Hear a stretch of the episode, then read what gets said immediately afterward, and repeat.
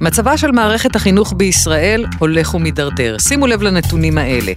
ברגע זה ממש חסרים במערכת החינוך 6,000 גננות ומורות ומורים. ומה לגבי אלה שכן נמצאים בכיתות? סיכוי לא רע שמי שמלמד את הילדים שלכם מתמטיקה, אנגלית, לשון, לא מוכשר ללמד את המקצוע שאותו הוא מלמד. רק 40% מעובדי ההוראה עברו הכשרה מתאימה. ומה לומדים הילדים שלנו? בחטיבות הביניים והתיכונים לפחות מחצית מתוכניות הלימוד עודכנו בפעם האחרונה לפני יותר מעשור. אם הכל מתחיל בחינוך, איך ייראה העתיד? מה הסיכוי עם לינוי בר גפן? כל מה שבוער בזירה החברתית בישראל. שלום ותודה שהצטרפתם אלינו ל"מה הסיכוי", פודקאסט חברתי-כלכלי ששם את הבעיות החברתיות הבוערות של הפריפריה הישראלית במרכז. מדי שבוע נעסוק בהיבט מרכזי אחר של אי השוויון, מינקות ועד בגרות, דרך אנשי מפתח, בעלי ידע וניסיון, שיוכלו להסביר מה צריך לעשות כדי לנתק את הקשר בין המקום שבו נולד אדם למידת ההצלחה שלו בחיים באופן שיביא לקידום מוביליות חברתית. אז מה הסיכוי של ילד מהפריפריה לקבל ממערכת החינוך בישראל את מה שנדרש לו כדי להצליח? שלום למיכל כהן, מנכ"לית קרן רש"י, ואני אוסיף, כי זה רלוונטי מאוד לעניין, לשעבר מנכ"ל משרד החינוך. אז אני הולכת להתחיל בשאלה פרובוקטיבית. יכול להיות שממשלות ישראל לא ראו חשיבות גדולה בצמצום הפערים. זה אפילו שירת אותן, הפערים האלה. לגמרי מסכימה. כן? לגמרי מסכימה. וואי, הייתי בטוחה שתחשבי, שתגידי ככה, אחרת. אני אגיד ככה, אני חושבת שהסיפור של צמצום פערים הפך להיות סלוגן נחמד לבחירות, סלוגן שמשתמשים בו בהבטחות. אנחנו רואים גם מה קורה היום, מפרקים עוד ועוד לפירורים פירורים את מערכת החינוך. כי קל יותר לשלוט באוכלוסייה פחות משכילה, פחות אז אני... שחשה אה, תחושת זכאות למשהו טוב יותר? אני לא חושבת שיש פה זדון להחליש אוכלוסיות, לא. אני חושבת קודם כל שמעולם לא הגדירו את החינוך, את יודעת מה מעולם אולי זה קיצוני, אני חושבת שהרבה ממשלות ישראל לא שמו את החינוך בראש סדר העדיפויות באמת. כשקל לומר אני שם את החינוך בראש סדר העדיפויות, אבל הביטוי בשטח הוא לא שם. את יודעת מה, אנחנו יכולות אפילו לראות את זה בשנים האחרונות. תפקיד שר או שרת החינוך, אם פעם זה היה תפקיד נחשק שכולם רוצים, מי רוצה אותו היום? אז, אז אני חושבת שיש פיחות הולך אה, ו, ומתגבר בשנים האחרונות לצערי הרב. אני באמת חושבת, אה, אי אפשר הכל להטיל על החינוך, אבל אני באמת חושבת שהסיפור שמערכת החינוך לא נמצאת בראש סדר עדיפויות מתוך התפיסה המהותית של מה המשמעות של חינוך במדינת ישראל, אה, מכרסם במערכת הזו בצורה כזו או אחרת. זה דבר אחד. דבר שני, אני חושבת ש... Uh, הסיפור של צמצום פערים אין לו, זה לא, זו לא בעיה uh, קלה. זה, זו באמת בעיה מורכבת, היא מורכבת לא רק בחינוך. האי שוויון הוא לא רק בחינוך, כמובן שהחינוך הוא, הוא בבואה של החברה הישראלית בכל, בכל תחום, אם בנושא האלימות ואם בנושא החוזק ואם בנושא החולשה. ולכן אני חושבת שבאמת באמת עוד לא יצרו מדיניות ממשלתית לאורך זמן שתתמודד עם הבעיות החברתיות במדינת ישראל, לרבות החינוך. ו- זה, ולכן זה... הסכמתי איתך ש- שזה לא בראש סדר העדיפויות. אז אם, אם זה ככה, את לא מרגישה קצת תחושה של עבודה סיזיפית uh, מצדכם? אתם מגלגלים, מגלגלים, מגלגלים את האבן הזו uh, לראש ההר רק כדי לגלות שהבעיות אה, הגדלות מדרדרות אותה בחזרה למטה. לא, אני שייכת לאנשים שאני חושבת אה, כאשת חינוך שאין לי פריבילגיה להתייאש, זה דבר אחד. דבר שני, אני באמת מאמינה בחינוך וחברה. אה, חינוך זה חלק מהסיפור החברתי. לא סתם, כשפרשתי ממשרד החינוך הגעתי לקרן רש"י, כי זו המשימה. לנסות ולהשפיע דרך החברה האזרחית על ממשלות ישראל אה, באשר הן, וכך mm-hmm. אנחנו עושים. אנחנו מתמודדים עם הנושא של מוביליות חברתית, אנחנו בקשר עם הממשלה, אנחנו עובדים עם הממשלות על מנת להשפיע על המדיניות. ולכן אנחנו לא באים כצועקים בשער אלא גם עושים בעצמנו. אני חושבת ש, שזה התפקיד של חברה אזרחית לעזור לממשלות לתת שירות יותר טוב לאזרחים. וככה אני רואה את המשימה הלאומית שלנו החברתית שלנו זה נכון אנחנו לא יכולים לעשות את זה לבד. אנחנו צריכים מקבלי החלטות שירצו לעשות את זה אבל אנחנו שם עם יד מושטת על מנת לעזור להם לעשות את זה. כשאנחנו מדברים על מוביליות, וצריך לומר גם כשאני הייתי מנכ"לית, זה לא שכשאני הייתי הכל היה טוב, עכשיו לא טוב, ממש לא.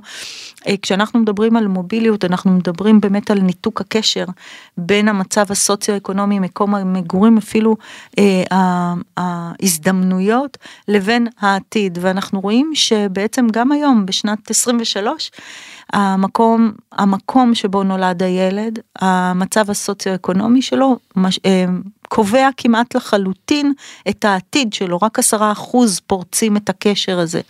ולצערי הרב, גם מערכת החינוך לא מצליחה לפרוץ את הקשר בין מצב סוציו-אקונומי להישגים, וברגע שאתה לא פורץ את הקשר, אתה כבר קובע איך ייראה העתיד. אז, אז באמת אם אה, אה, להתמקד בחלק של מערכת החינוך במוביליות חברתית, את אומרת היא לא מצליחה לפרוץ את הקשר, האם בעצם אבל מצבה של מערכת החינוך בפריפריה, הוא כזה שלא רק שהיא לא מצליחה לפרוץ את הקשר, היא עצמה בבעיה קשה יותר ממערכת החינוך אה, באזורים מבוססים, במרכז, במקומות אחרים. תראי, אחת התובנות שלי גם כמנכ"לית חינוך, שמערכת החינוך זה לא רק משרד החינוך. מערכת החינוך זה כל מה שנלווה לחינוך במדינת ישראל. זה אה, אפרופו חינוך בלתי פורמלי, זה אחר הצהריים, זה פנאי משמעותי, זה הזדמנויות לילדים לכאן או לכאן. זה מה קורה בבית. ומה קורה בבית, מה קורה בקהילה, איזה עיר אתה גר, איזה הזדמנויות יש שם. אה, לשמחתי מערכת החינוך זה לא רק אה, בית הספר. פעם אחת. פעם שנייה, אני חושבת ש, שהסיפור הזה של אה, לתת הזדמנויות לילדים לפרוץ, אה, ובתחומים שונים, אה, משרד החינוך, או נקרא לזה בתי הספר יותר ממוקדים בפורמלי, ואני חושבת ש, שזה לא מספיק. זה לא מספיק. הסיפור של לתת לילדים אפשרות להצטיין בתחומים שהם לאו דווקא בליבת העשייה של אה, משרד החינוך, אה, זה הסיפור. זה הסיפור של העולם אה, הגדול. אני, אני מסכימה איתך לגמרי, ובאמת גם הדגמנו את זה כאן בכל מיני פרקים שעסקו באמת במגוון המרכיבים שיש. גם לחינוך וגם בכלל להשפעה על מוביליות חברתית, אבל בואי רגע כן נתמקד במה שקורה בבתי הספר, בגנים. האם מצבה של מערכת החינוך הבית ספרית והחינוך אה, לגיל הרך בפריפריה, במצב משמעותי פחות טוב מאלה שבמרכז. אז אני אגיד שהמרכז אה, מרכז אצלו את ההייטק, את הכוחות, את העושר, את ההיצע, ובהתאם גם את ה, כנראה את החוזקות. אה, אני חוזרת ואומרת את המשפט, מערכת החינוך היא בבואה. אם הפריפריה יותר חלשה מהמרכז והיא יותר חלשה מהמרכז, גם מערכת החינוך תהיה יותר חלשה. זה לא שמערכת החינוך חלשה בפריפריה וחזקה במרכז, זה לא, בהלימה, יישובים... בהלימה אבל... לסביבה. זאת אומרת, אבל ברור... אבל כן ראינו. יישובים. אה, ולפעמים אפילו בתי ספר ספציפיים, את יודעת, בכל מיני כתבות של בבית הספר הזה הצליחו נכון, להעלות את הזכאות, נכון. הצליחו להקטין את הנשירה. אז גם בפריפריה עושים את זה, אבל זה ממוקד, ו, וכמו שאת אומרת, אה, בסוף חולשה היא חולשה רבתית. Mm-hmm. אז זאת אומרת, אנחנו נראה איפה נמצאים הרופאים, איפה נמצאים המורים היותר חזקים, איפה נמצאים, בדרך כלל נראה אותם במרכז, כי יש התרכזות להזדמנויות. אז אני אה, נזהרת מאוד מלהגיד, מערכת החינוך בפריפריה היא חלשה, mm-hmm. אבל היא בהתאם לפריפריה כולה, לקהילה, להזדמנויות שיש שם, להזדמנויות התעסוקה הלא קיימות שם, אז כל הדברים האלה קשורים אחד בשני, וכן, הפריפריה במדינת ישראל, במצב הסוציו-אקונומי שלה חלשה יותר. אז בוודאי שאם היא חלשה יותר, ואמרנו שלא הצלחנו לשבור את הקשר בין הכלכלי לחברתי, אז בוודאי שהיא גם חלשה יותר במערכת החינוך שלה. וזו מערכת uh, שהולכת וננטשת על ידי המורות uh, uh, שממלאות אותה. איך אפשר יהיה לטפל בבעיות החינוכיות כשאין כוח אדם? אז הסיפור של אה, הכוחות הוראה, דרך אגב אני רואה את זה היום גם עם הסייעות ועם נכון. הגני ילדים, אה, הוא קודם כל, דיברנו על סדר עדיפויות, דיברנו על האם שמים בראש סדר העדיפויות, כשלא שמים בסדר עדיפויות את החינוך ולא שמים את המורים ומתייחסים להם כאסקופה נדרסת, אז בוודאי, ובוודאי שאנשים שיש להם הזדמנות יצאו החוצה, זה דבר אחד. דבר שני זה מורכבות. אה, שש שעות בכיתה לא דומות ל-12 שעות במשרד. ולכן אני חושבת שזה מקצוע מאוד קשה, מאוד שוחק, והוא פחות מדי מתוגמל. הוא לא רק, לא רק בהיבט הכלכלי של הכסף, של המשכורת, הוא פחות מתוגמל במצב, במעמד הציבורי שלו. הוא פחות, הוא נתון ללחצים אדירים של הורים שלא יודעים את הגבול. הוא נתון ללחצים אדירים של... פוליטיקאים, הוא נתון ללחצים אדירים מכל צד. כל הורה שיש לו שני ילדים בטוח שהוא יודע לחנך טוב יותר מהמורה בכיתה ו- והמסר הזה עובר, עובר דרך הילדים, הוא עובר ברשתות, הוא עובר בכל מקום, הוא עובר ציבורית שלא מתייחסים למורים, רק זוכרים להם את החופשות. בסוף כשאתה לא מתוגמל כלכלית, כשאתה לא מתוגמל ציבורית, כשאתה לא נחשב כבעל מעמד יוקרה ושאתה משקיע כל כך הרבה, אז אנשים עוזבים. זה קצת ויש סרקל, כי, נכון. כי מה שקורה, ברגע שהמעמד המקצועי יורד, אז נכנסים, אלה שנכנסים כבר למקצוע הם מראש באוכלוסייה פחות אה, חזקה, פחות אה, אה, איכותית. וזה רק מאיץ את תהליך ההידרדרות, כי אז אתה אומר, סליחה, אני, אני, אנחנו צריכים לשלם יותר למורות שהן לא אה, נראות לי נשים באמת משכילות, אה, עם אה, ערכים אה, משמעותיים, אלא כאלה שהגיעו כי לא הייתה להן אופציה מקצועית אחרת. אז, אז כן, יש פה סרקל בוודאי, אבל אני רוצה לומר, יש 200 אלף מורים במדינת ישראל, אני חותמת את ידי על 85 אה, אחוז מהם. בסדר? ו-85 אחוז זה המון, כי בכל ארגון יש לך גם וגם. נכון. נכון, כשמערכת החינוך בעיני ההורים מצטיירת במורה, בכיתה, בבית הספר. מה זה מערכת חינוך עבור הורה? זה אם טוב לילד שלו, אם הוא לומד, אם הוא משיג, אם בית ספר קשוב. ולכן כשהורים מדברים, ואת יודעת, פעם עשינו, כשהייתי מנכ"לית עשינו סקר הורים, ושאלו, מה דעתך על מערכת החינוך, מה הישראלים אוהבים לומר? על הפנים. כששאלו אותם, תגיד, ואיך מערכת, איך בית הספר... אבל כתבו את על הפנים עם שגיאת כתיב. נכון. ואיך בבית הספר שלך, אה, לא, לא, בית ספר שלי הוא מדהים. אצלנו נפלא. כן. אז ראינו שקרוב ל-80% מההורים שיבחו את בתי הספר, אבל כששאלו אותם כמשאל הישראלים אה, שאוהבים לשנוא גם את, ה, את, את המגזר הציבורי נקרא לו, את מוסדות השלטון, אז, אז אמרו על הפנים. אז, אז אני כן מאמינה אה, שיש לנו בתי ספר נפלאים ויש לנו מורים נפלאים ויש לנו גם לא. גם לא, צריך לומר. וכשאנחנו מדברים על מעמד המורה, אז אדם שרוצה לי, ו, ו, וגם המילה שליחות כבר כאילו נס לאיכה, אבל, אבל בסופו של דבר, אנשים שנשארים במקצוע הם אנשים שרואים בחינוך יעד, ורואים בחינוך באמת באמת שליחות, וכ, ובסוף רוב המורים לא עוזבים, אז הם עדיין נמצאים שם עם רואים, כל מה ש... אבל רואים בעיניים כלות. אה, ונתתי בהתחלה נתון נוסף, כשאנחנו מדברים על הכנה של הילדים למאה, אנחנו כבר במאה ה-21, אבל אה, לעתיד, אה, להתקדמות המאה הזאת, והנה הנתון שבחטיבות הביניים ובתיכונים, חצי מתוכניות הלימוד בכלל לא מעודכנות כבר עשור. אז אנחנו, למה אנחנו מכינים אותם? למאה הקודמת?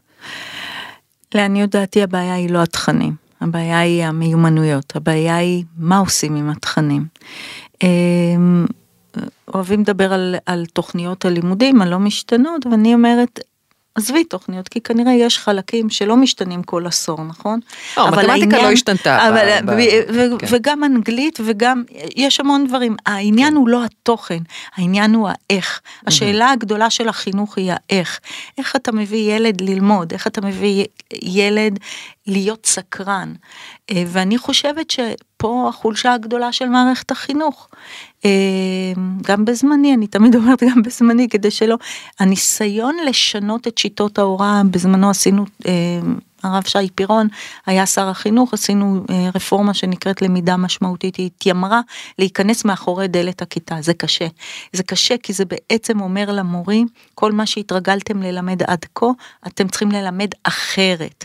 אחרת זה אומר יותר התנסות, יותר מחוץ לכיתה, פחות מבחנים, יותר עבודות חקר, יותר... תחשבי את כתלמידה, אני כתלמידה, הדברים היחידים שאני זוכרת זה עבודות שהשקעתי בהם. למה? כי צריך, יש שם תהליך של חקר, התנסות, כתיבה.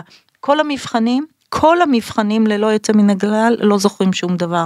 אז כשמדברים על לא זוכרים שום דבר, כי הרעיון הוא לא לזכור. היום בעולם שהכל זמין וידע זמין, לא צריך לזכור. לא, אבל את יודעת, את מדברת, כש, כשאת מדברת ברמת החוויה וככה זרקת אותי אחורה לנסות להיזכר מה, מה אני זוכרת, אה, אה אני חושבת שגם אנחנו לא יצאנו לחקור יותר מדי בחוץ, ישבנו בכיתה, עסק היה פורמלי כן, לגמרי. לא השתנה. לא ממש השתנה. אה, אני פשוט, המקצועות שאני זוכרת הם המקצועות שבהם היו לי מורות משמעותיות. זה נכון. שבהן אה, הן היו, המורה הייתה כריזמטית מאוד, או אמפתית מאוד, אה, ו, ולפעמים ממש, את יודעת, כשאני חושבת על, על אפילו היום כש, כשאני צריכה להיזכר באיזה משהו שלמדתי בבית הספר כדי להשתמש בו אחר כך, אני שומעת את הקול של המורה הרלוונטית מלמדת אותו. כי זה פועל על עוד משהו, על מבוגר משמעותי. כן, כי, כן. זאת אומרת תהליך למידה, אז קודם כל את אומרת, אני זוכרת את המורה. שמת לב, אני זוכרת את המורה. נכון. את לא זכרת את המבחן, את לא זוכרת לא, את... לא זכרתי את המבחן. אז את זוכרת את המורה כי המורה היא יצרה איזושהי תחושה אחת של אינטראקציה. כן. איזשהו עניין, אה, אמפתיה, אה, קשר ש, ש, ש, שמביא את המקצוע. מורות שהשאירו רושם, נכון, רושם ולכן, משמעותי. אז כן. יש פה שני דברים, יש פה את המבוגר המשמעותי מצד אחד, ומצד שני, את החוויה של הלמידה עם המורה הזאת. מהמם. והחוויה של הלמידה לא מתרגמת לעוד מסמך ועוד מסמך ועוד מבחן ועוד מבחן. ולצערי הרב, אה, מערכת החינוך לאורך שנים עשרות בשנים אה, בוחנת את עצמה לדעת עוד מבחן ועוד מבחן ולאט לאט כשאת מודדת מורים ותלמידים רק במבחנים אז המערכת מתרדדת זאת אומרת אה, מלמדים למבחן ולמבחן ולמבחן ולכן אין חוויה של למידה משמעותית. נכון, ומצד שני, אה, אני לא מבינה כלום מהתעודה של הבן שלי. כתובות שם מילים מאוד כלליות.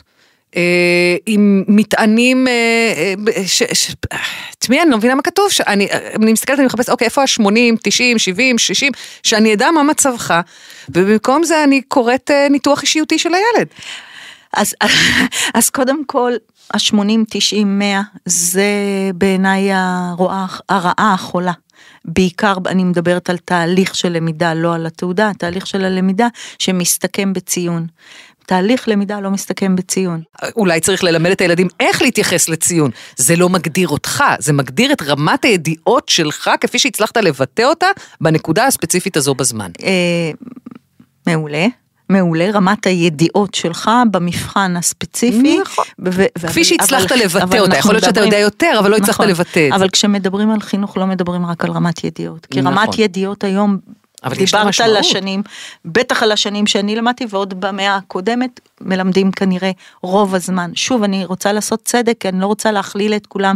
יש בתי ספר מופלאים, יש מורים שפורצים, יש מנהלים תותחים, מנהלות תותחיות. באמת, באמת, לראות את מערכת החינוך כמקשה אחת, זה עוול את למערכת. יודעת מה, אז בואי רגע נסתכל, אה, כי באמת דיברנו עד עכשיו בדברים שהם נכונים לכל מדינת ישראל. בואי רגע נתמקד בפריפריה. מה אנחנו כמדינה ומה אתם כקרן רש"י רוצים וצריכים לעשות כדי לשפר את מצב החינוך בפריפריה? אני אגיד שאנחנו כקרן רש"י רוצים להשפיע על ממשלות ישראל, על מדינת ישראל, על מקבלי ההחלטות, להשקיע בהזדמנויות. לא, לא מילה יותר גדולה מזו, הזדמנויות. תראי, בסופו של יום כל ילד, כל משפחה תבחר, אבל הזכות לבחור לא קיימת בהכרח לכל ילד באותה מידה. הילדים שלי, לא הלכו לתנועות נוער, אני רוצה רגע לפרק פה איזה מיתוס, אבל הם היו חמש פעמים בשבוע בכדורסל. Mm-hmm. הם קיבלו את חינוך הפנאי שלהם מצד אחד, וקיבלו בית ספר, קיבלו בית מחוזק. חינוך לספורט מביא גם יכולות פיזיות, אבל גם ערכיות, בהחלט, בהחלט. מה שאני מנסה לומר, אבל הייתה להם הזדמנות לבחור. הם בחרו, mm-hmm. אם הם רוצים את זה, את זה או את זה, כי כן. כל ההזדמנויות היו מונחות לפניהם. אני מדברת על הזכות לבחור בהזדמנות ש, שיש לך בפריפריה, ואני חושבת שבפריפריה במדינת ישראל יש מיעוט של הזדמנויות, ולכן יש מיעוט של חלומות, ולכן יש מיעוט של הגשמת חלומות. בסופו של יום ילד שלא רואה את מה שרואה הילד במרכז, ילד שלא רואה את הרופא לידו, את עורך דין לידו, את המורה לידו, את, את אה, איש ההייטק לידו, לא רואה את המחשבים אחי, לא רואה את כל המנעד מקצה לקצה, ואז הוא בוחר, אז הוא בעצם, אנחנו מצמצמים לו את הבחירה, מצמצמים לו את החוויה, מצמצמים לו את העתיד. ואני חושבת שהתפקיד הכי גדול שלנו יחד, אחד להשפיע על הממשלה שתגדיר את המוביליות כיעד, בדרך כלל לא מודדים אותה. שתיים, להגדיל את מרחב ההזדמנויות בתעסוקה, בחינוך, ברווחה, בכל השירותים החברתיים במדינת ישראל. כשאנחנו מדברים באמת על להגדיל את מרחב ההזדמנויות, אז אנחנו ככה כל הזמן אה, חושבות אה, אה, במונחים של ניתן להם יותר חינוך לא בלתי פורמלי, ניתן להם יותר, נשקיע יותר כסף וכולי. אה, אבל דיברתי על זה באחד הפרקים, כשאנחנו מגדירים את ההייטק כקצה, כחוד החנית, אה, אנחנו מגבילים ילדים, כי אנחנו בעצם מגדירים להם מהו הטוב. הטוב זה להיות שם. כל מה שהוא לא שם הוא פחות טוב, פחות משאת נפש. וזו אה, בעיה. אה, כי, כי את יודעת, גם ילדים מאזורים חזקים, לא כולם רוצים להגיע להייטק, לא כולם יכולים להגיע להייטק, ולא צריכים. ועדיין איכשהו הם מוסללים לשם. אז, אז זה מאוד נכון. תראי, כשילד במרכז, יש לו גם את ההייטק, אז את מדברת על משהו אחר. האם ההייטק זה חלומה, חלום של כל ילד, של כל צעיר במדינת ישראל? אנחנו מדברים היום הרבה על ההייטק במונחים של שכר שכר עתק, תנאים כאלה ואחרים, אז אנשים רוצים, הולכים אחרי זה, גם סיפור של המרכז ש, שבעיקר הולך ליחידות הטכנולוגיות וכן הלאה וכן הלאה, יש פה איזה סוג של הסללה, את אומרת, גם אם היא הסללה לה... הסללה מנטלית, כן, הסללה נכון, תודעתית. נכון, אבל אני אומרת שב... תמיד מדברים, אז מה ניתן, איך נעשה יותר הזדמנויות בפריפריה? אז ניתן להם עוד כמה מקצועות. אז לא, אני לא רוצה שהפריפריה... לא, אבל כש, כשמדברים הרבה פעמים על לתת הזדמנויות בפריפריה, כשאני שומעת על זה, את יודעת, במהדורות חדשות ושוב, איך נביא את ההייטק לפריפריה? לא, איך נלמד ההייטק, את הילדים כדי שיצאו הייטקיסטים כן, גם מהפריפריה? את צודקת, אבל ובזאת ההייטק... הגדרנו את ההייטק בתור uh, הטוב הבלעדי. נכון, אבל הצד השני של זה, זה שכשיש לך את ההזדמנות להגיע להייטק, יש לך עוד כמה הזדמנויות. Mm-hmm. זה לא ההזדמנות באמת להייטק. שאם תיקח אותן תחשב לכישלון. אה, אה, אני לא יודעת, אבל ההייטק בסוף הוא, הוא עשרה אחוז, כן? כן. אז, אז, אז נכון, אז יש פה איזה אלמנט של הסללה, אבל אני אומרת חינוך עני לעניים, לא. זאת אומרת, אם אתה רוצה לתת הזדמנות בפריפריה, תיתן את ה top שנחשב במדינת ישראל, ואחר כך שהילד יבחר אם הוא רוצה אה, הייטק 24-7 סביב המחשב, או שהוא רוצה למקצועות אחרים, אבל ברור שתהיה לו ההזדמנות. מיכל כהן, מנכ"לית קרן רש"י, תודה רבה שהצטרפת אלינו. אנחנו מסיימים את הפרק הזה, תודה רבה לכם שהאזנתם למה הסיכוי, ניפגש בפרק הבא, ועד אז אתם יכולים ויכולות להאזין לנו בספוטיפיי ובאפליקציות הפודקאסטים המוכרות. להתראות.